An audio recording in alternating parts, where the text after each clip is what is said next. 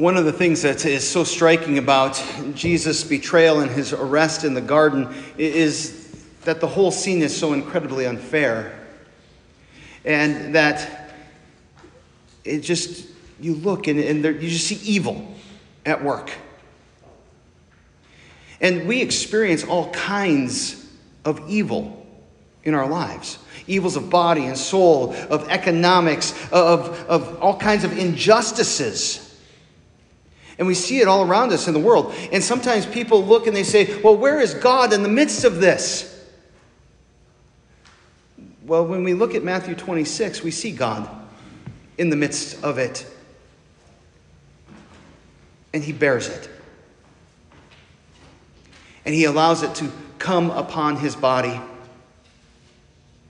to walk through it, to in the end free us from evil. One of the things that uh, over the years has, has driven me kind of crazy. Um, I, it's a short drive. Tell my, you know, my kids will tell you that. You know, here's me, there's crazy. And, uh, um, but one of the things that really kind of drives me crazy is when people kind of give this impression that if you believe in Jesus, nothing bad is going to happen to you. I, I, I, saw recently, you know, we have the government all around us, all across the United States, saying, don't gather in large groups, you know, social distancing and all of these kinds of things. And yet there was a church down in Louisiana who packed themselves in because Jesus is going to make sure that nothing happens to us. And there were some 400 people there, and they're all packed together. And if Jesus makes sure that nothing bad happens to them, God be praised for that. But I'm, I'm, I'm pretty sure that that's not his promise. You know, you might recall my, my new favorite Bible verse that I've mentioned a few times. In this world you will have trouble, but take heart. I have overcome the world. And part of the way that Jesus overcomes the world, part of the way that he overcomes this evil, is that he enters into it.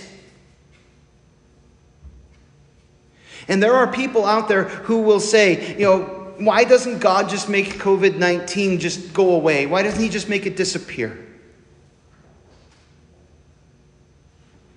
And I can't give you a, a, you know, well, these are the points that, you know, you know, this is why He won't do it.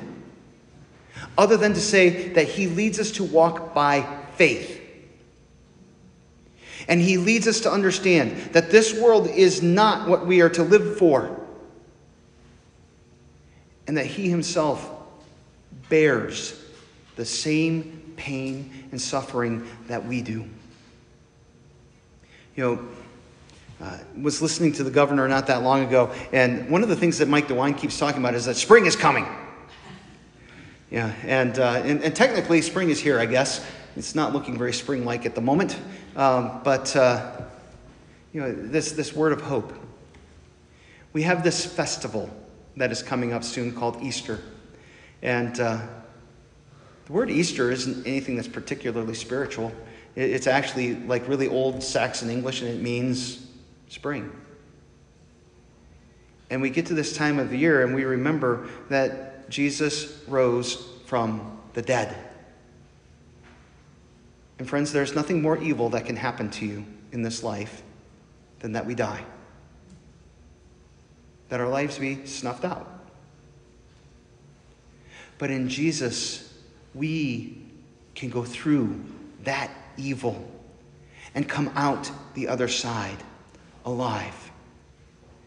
And just as we're reminded that spring is coming, seeing Jesus betrayed, going through all of the suffering that he is about to go through uh, in, in the gospel, and, and then coming out on the other side rising from the grave reminds us that we too will rise. And even that, it's, it's not the end. That Jesus is coming. And when he comes, he will set all things right, and there will be no more injustice.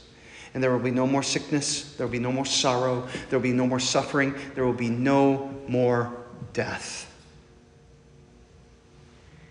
And so, in this time of Lent, which is very much focused on sin and death. and the evils of this world, but also in this time of pandemic. This is a good time for us to look to Jesus and to see the way that he faces evil head on and defeats it for us by going through it and learning to pray, Amen. Come, Lord Jesus. Amen.